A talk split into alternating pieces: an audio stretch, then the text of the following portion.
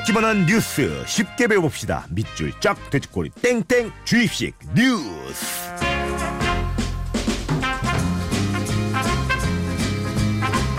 시사평론계의 백과사전 굿모닝 FM의 personal 뉴스 트레이너 시사평론가 김성환 씨 안녕하세요. 감사합니다. 잘 지내셨나요 한 주 동안?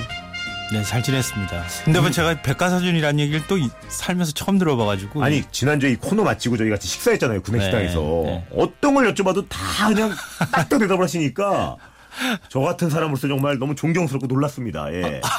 백과사전이 확실합니다. 예. 감사합니다. 어, 선생님 칭찬을 좋아하시는 것 같아요.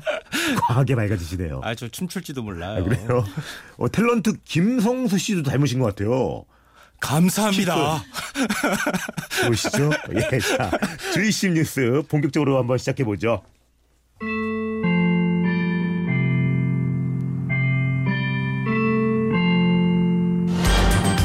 지하철 승강장에서 스크린 도어를 고치던 직원이 열차에 치여 숨지는 사고가 또 발생했습니다. 정비업체 직원인 19살 김 모 씨는 스크린 도어를 고치려다 승강장으로 진입하던 열차에 치여 숨졌습니다. 스크린 도어가 고장났다는 신고를 받고 이곳에 온 김 씨는 당시 선로 안쪽에서 작업을 하고 있었습니다. 원래 두 명씩 다녀야 되는데요. 오늘은 혼자 왔습니다. 인원이 지금 없어요. 경찰은 서울 메트로와 정비업체가 안전 관리를 제대로 했는지 관련자들을 불러 수사하고 있습니다. 자, 이 뉴스 특히 그 숨진 김군의 가방에서 나온 컵라면 보고 가슴 아파하시는 분들 정말 많았죠. 아, 저도 그거 네. 보고요. 정말 정말 눈물이 막 울컥 나올 뻔했어요. 음, 이게 사실 모든 사람들이 젊었을 때 일 시작할 때는 다 힘든 경험들을 하잖아요. 네. 그 김군이 얼마나 힘들었을까. 밥 먹을 시간 없이 컵라면으로 때워가면서 일할 때 과연 그 머릿속에서 어떤 꿈을 꾸고 있었을까. 막 맞아요. 그게 굉장히 네. 막 떠오르는데요. 근데 같은 처지의 직원이요. 아직도 그 은성 PSD라고 하는 김군이 근무했던 그 회사에서 16명이나 근무하고 있어요. 그러니까 같은 처지에 있는 고등학교 가 졸업한 19살짜리 직원들이 지금 16명이 있다고 하는 거니까요. 지금 이런 부분까지 생각해 가지고 앞으로 어떻게 처우를 할지 또 이제 직영으로 만든다고 하잖아요. 서울 메트로에서 서울시에 네. 또 그렇게 얘기를 하고 음. 그러니까 그때 고용 승계는 또 어떻게 할 건지 이런 거에 대해서 좀 관심을 가졌으면 좋겠습니다. 이게 뭐 하루에 뭐 많게는 50건씩 신고가 들어왔다고 하니까 밥 네. 먹을 시간이 없죠 이렇게 되면. 맞아요. 네. 그러니까 그거를 관리하는 직원은 적으니까 결국은 네. 혼자 가가지고 일할 수밖에 없었던 거죠. 그 뉴스 보니까 이번 사고의 원인이 메피아 때문이라고 하는데 메피아 이번 사건이랑 어떤 관련이 있는 거예요? 아 이게 참 처음에는 얘기 안 나오다가 갑자기 이게 튀어나오는 네. 바람에 굉장히 좀 얘기가 이상하게 돼버린 측면도 있는데요.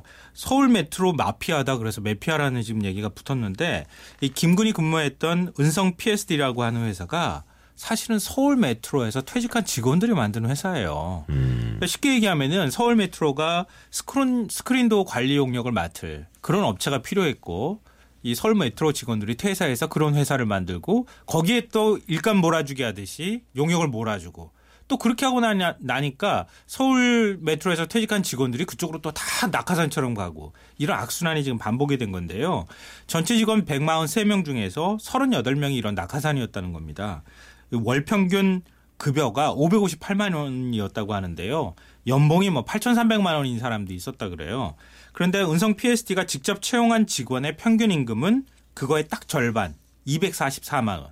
그리고 비정규직으로 이번에 김군처럼 채용한 직원은 144만 원. 이렇게 줬다는 거죠. 차이가 저, 정말 너무 차이가 나네요. 예. 그러니까 이게 더 훨씬 더 큰 문제가 나, 타나는 건데요. 왜 서울 메트로가 지금 욕을 먹느냐 하면은 서울 메트로가 용역비로 이 회사에 한 달에 주는 돈이 5억 8천만 원이었어요. 근데 고정 비용은 많잖아요. 서울 그렇죠. 메트로에서 네. 임금이 비싼 직원들이 많이 내려가서 내버렸으니까. 근데 그렇게 하면은 그 돈을 전략해야 되는데 어디서 전략하겠습니까? 스크린도어 고칠 직원을 줄이는 방법으로 전략을 했다는 거죠. 그러니까 가장 힘든 일, 어려운 일, 자기들이 하기 싫은 일은 공고 갓 졸업한 김군 같은 그런 직원한테 시키다가 이번 사건이 터졌다는 거죠. 사고가.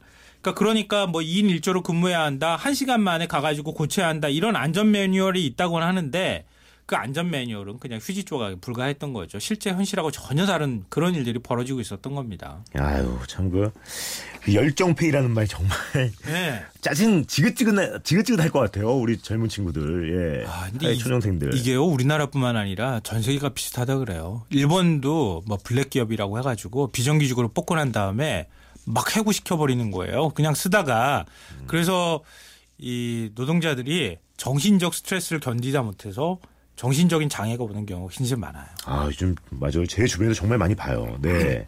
자, 스크린도 오면은 아까 그 승객 안정화도 직접 관련된 시설인데 서울 메트로가 용역을 안 주고 직접 관리하면 안 되는 건가요? 그렇죠. 우리 상식으로는 그래야 되는 거죠. 그게 맞죠. 네. 음. 왜냐하면 시민 안전을 생각했다 그러면은 그렇게 했어야 되는 건데 그렇게 얘기하면 현실을 모르고 한간 소리 한다 이런 말 듣기 딱 좋다는 겁니다. 왜냐하면 우리나라에서 매년 발생하는 산업재해 피해자가 9만 명이 넘어요. 근데 아 사망자만 또 900명 정도에 달하거든요. 그 사망자의 40% 가량이 하청업체 비정규직 노동자들입니다. 여기에 따르는 경제적 손실도 20조 원이 넘는데요. 이게 바로 위험의 외주화 때문이에요. 그러니까 원청업체는 위험한 업무를 싼값에 하청업체에 맡기고요. 지금 이번에 서울 메트로가 딱 그렇게 했던 거잖아요. 맞네요. 하청업체는 싼 임금에 사람을 쓰고 그냥 빨리 어떻게 사람 쓰고 난 다음에 손쉽게 버려야 되니까 안전교육 한 번도 안 시키고 난 다음에 그냥 현장에 투입하게 되는데요. 이번에 이제 서울 메트로 관리하는 은성 그 PSD 같은 경우에도 이 그동안에 이제 연구한 것들을 보면 직원들을 직접 이제 설문조사한 거 보면요. 거의 98% 거의 대부분은 1년에 안전교육을 제대로 한 번도 안 받았다는 응답을 했어요. 그래 놓고 사고가 터지면 어떻게 하냐면요. 원청업체는 우린 아무 책임 없다 이렇게 나몰라라 하는데요. 이번에 똑같이 그렇게 했잖아요. 그러니까 서울 메트로가 은성 PSD하고 맺은 과업지휘서라고 하는 게 있는데 여기에 보면 산재 사고에 대한 일체의 민형사상 책임은 은성이 진다 이렇게 되어 있습니다. 그러니까 원청 하청 간의 이 갑질 계약을 규제할 수 있는 법도 없기 때문에 이런 일들이 비일비재하게 벌어지는 거고요. 산업재해 일반적으로 뭐 남양주시에서 지하철 공사장 폭발 사고 일어난 것도 하청업체. 뭐 아이고. 이 저쪽에 이제 조선업 체 쪽에서도 굉장히 많은 사, 그 산재 사고 일어났잖아요. 뭐 한 회사에서도 뭐 일곱 명이 죽었니 뭐 이런 얘기 나오는데 거기도 전부 다 다 맨 마지막에 하청받은 그 업체 노동자들이었다는 거죠. 야, 이게 아무리 그래도 이게 서울 메트로 하면 공기업인데 공기업은 정말 일반 기업이랑은 좀 달라야 되는 거 아닌가요? 예. 그렇죠. 공기업이 일반 기업하고 다른 거는 공적인 업무를 대신해 주는 기업이잖아요. 말 그대로 예. 이 서울 메트로도 시민의 발을 대신하는 거잖아요. 그러니까 그렇지만 우리나라 공기업들이 처지가 그렇지가 않습니다. 공기업이 방망 경영을 한다 이런 비판 많이 받아왔고요. 경영 합리화해야 한다, 민영화해야 한다 이런 요구들을 끊임없이 받아왔거든요. 그러니까 지금 서울 지하철을 보면요. 2호선과 9호선만 9호선하고 음, 두 노선만 흑자고요. 나머지 노선은 다 적자예요. 매년 한 4천억 정도의 적자가 나고 있는 상황이거든요. 그러니까 어떻게 해서든 자꾸 적자를 줄이는 방법으로 가라 이런 압력을 계속 받아왔던 건데요. 어, 그렇게, 그런 압력을 받아오니까 결국 선택할 수 있는 방법이 구조조정밖에 없잖아요. 그래서 2000년대 중반부터 직원의 20%를 구조조정하기 시작했고요. 2천여 명을 민간 위탁과 외주화 방식으로 감축을 했다 이렇게 성과를 자랑했어요. 그 모범적인 모델로 서울 메트로가 꼽혔거든요. 근데 어떻게 그러면 외주화하고 했겠느냐. 이게 바로 스크린도어 같은 거, 또 차량 정비 같은 거, 눈에 잘 안 띄고 가장 손쉽게 구조조정할 수 있는 분야부터 외주화하고 하청주가 하는 그런 방식을 선택했다는 거죠. 근데 그러다가 이런 사고들이 계속 발생하는 건데요. 그래서 이제 박원순 시장이 이번에 뭐 외주화 중단을 검토하겠다 이런 말까지 했는데 여기에서 이제 우리가 외주화가 이번 사고의 원인이다 이렇게 지목을 할 수 있는 이유는 뭐냐면은 서울 도시철도 공사라고 있잖아요. 지하철 5호선에서 8호선까지 관리하는 회사죠. 지하철 서울 메트로는 1호선에서 4호선까지 관리하는 회사고요. 이 서울 도시철도 공사는 스크린도어 정비하던 중에 직원이 숨진 적이 단 한 번도 없어요. 이게 보니까 서울 도시철도 공사는 스크린도어를 직접 직영으로 정비를 하더라는 거예요. 그러니까 예를 들어서 이런 거예요. 정규직 직원이 정비를 하면은 기차 들어올 때 미리 관제실에다 얘기하는 거예요. 당당하게. 얘기해서 기차 들어올 때 나 여기 정비하고 있으니까 조심하게 뭐 좀 천천히 들어오게 해주세요. 이렇게 얘기를 하면 그렇게 한다는 거예요. 근데 이렇게 외주화돼 있는 업체에서 근무하는 비정규직 노동자들은 관제실에다가 직접 전화를 못 해요. 못하니까 돌아로다 돌아 얘기하게 되고 빨리 또 고쳐야 되니까 얘기도 못하고 가가지고 영무실에다가 얘기 못하고 직접 가서 스크린도 막 고치다가 이렇게 사고를 당하는 거죠. 야, 이게 바로 이- 사고 이렇게 되면.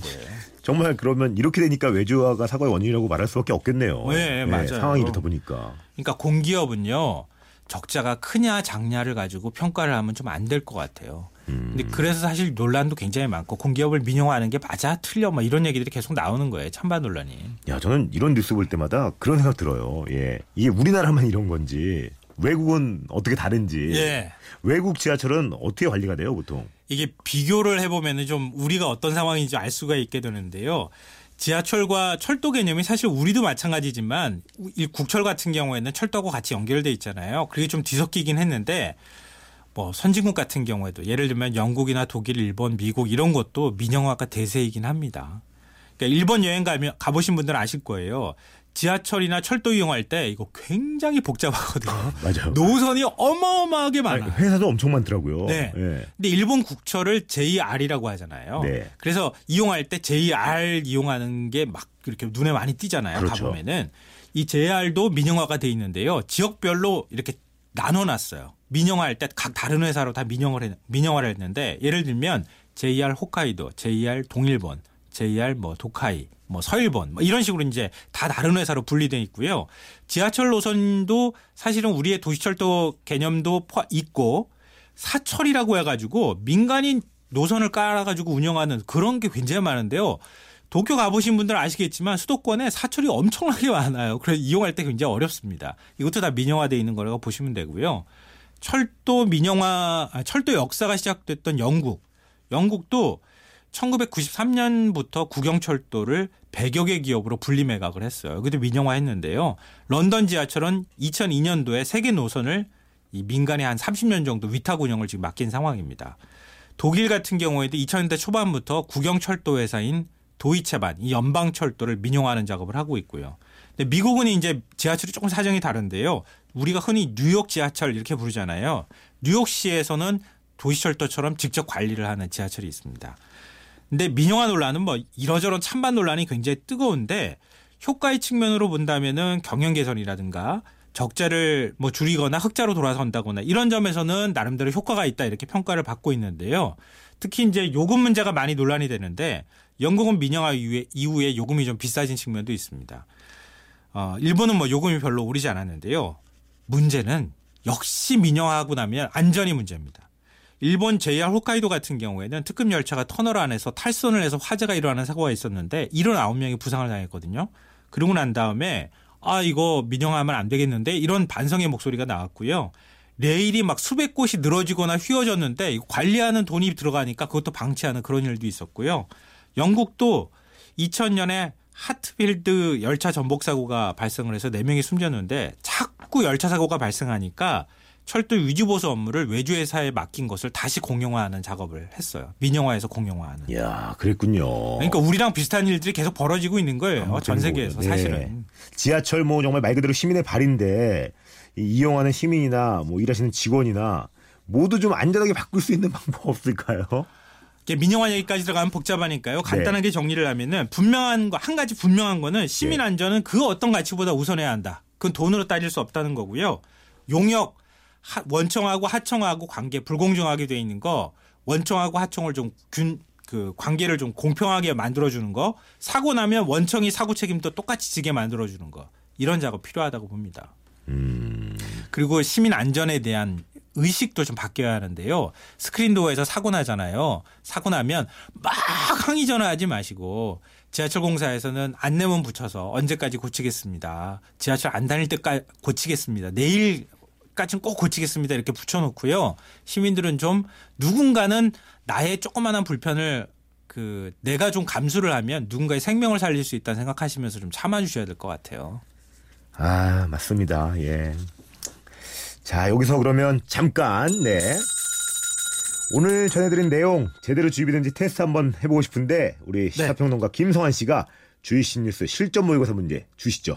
구의역에서 이것을 고치던 직원이 숨진 안타까운 사고가 있었죠. 지하철 승강장 위에 고정벽과 가동문을 설치해 만든 안전장치. 이것을 무엇이라고 부를까요? 쉽습니다. 아주 쉽습니다. 자, 미니나 문자 모바일 메신저로 지금부터 정답 보내주시면 됩니다. 문자는 샵 8000번, 긴 건 100원, 짧은 건 50원 정보 이용료 추가됩니다. 오늘의 주입식 뉴스 퀴즈 정답 스크린도어였죠. 우리 원민경님, 박찬은님, 양필중님, 5474님, 9931님, 1092님, 0724님 선물 드립니다. 야 기자님 또 이렇게 시간이 훌쩍 갔네요. 아, 이게 지금 저희가 오늘 뉴스 한 거 한번 되짚어 보면 적자를 줄이려고 아까 외주를 준다고 했잖아요. 네, 네. 아니 그러면 적자를 줄일 수 있는 방법은 없는 거예요? 이게 진짜 힘들고 고민스러운 건데요. 예. 저, 그 서울 도시, 도시철도공사든 뭐 메트로든 서울 지하철의 적자의 대부분이 사실 네. 노인이나 약자들의 무임승차에서 발생해요. 어. 그러니까 그냥 지하철 요- 요금이 안 붙잖아요. 그냥 그쵸, 공짜로 통과할 수 예, 있으니까. 가시죠. 예. 그래서 그거를 좀 어, 줄일 수 있도록 정부에서 대책을 마련해 달라, 뭐 이렇게 하고 정부에서 손실을 좀 보전해 달라 이런 요구도 했거든요. 네. 근데 정부 입장에서도 그거 막 메워주기는 어렵고 그렇다고 요금을 올리자니 그것도 애매하잖아요. 그렇죠. 지하철 기본 요금 얼마인지 아세요? 1250원. 어 떻게 알았지? 대중교통 사랑합니다. 예. 종종 타요. 예. 시민들이 다 이용하는 지하철 요금 올리자니 예. 메우기 위해서 올리면 또 저항감이 너무 강하잖아요. 시민 주머니 호주머니 터는 게 그렇죠. 되잖아요. 너무 고민스러운 거예요. 그냥 그게 체감이 되니까. 네. 그러니까 민영화도 답이 아니고 그렇다고 또 국민 세금 막 쏟아부을 수도 없고 요금 올릴 수도 없고 참 진퇴양난에 빠져 있는 상황입니다. 아, 좀 그렇군요. 현명하게 우리가 뭐 여러 가지 이제 전문가들도 그렇고 고민을 좀 해서 현명한 방법을 좀 찾아봤으면 좋겠어요. 단 감사합니다. 하나 네. 안전 문제만큼은 김성환 기자님. 외주하면 예, 두면 안 됩니다. 마무리해야 될 것 같습니다. 감사드립니다. 김성환 기자님도 우리 인사 한번 부탁드립니다. 네. 네. 고맙습니다. 여러분 안녕. 하고 싶은 거 하셔야 돼요. 뿅.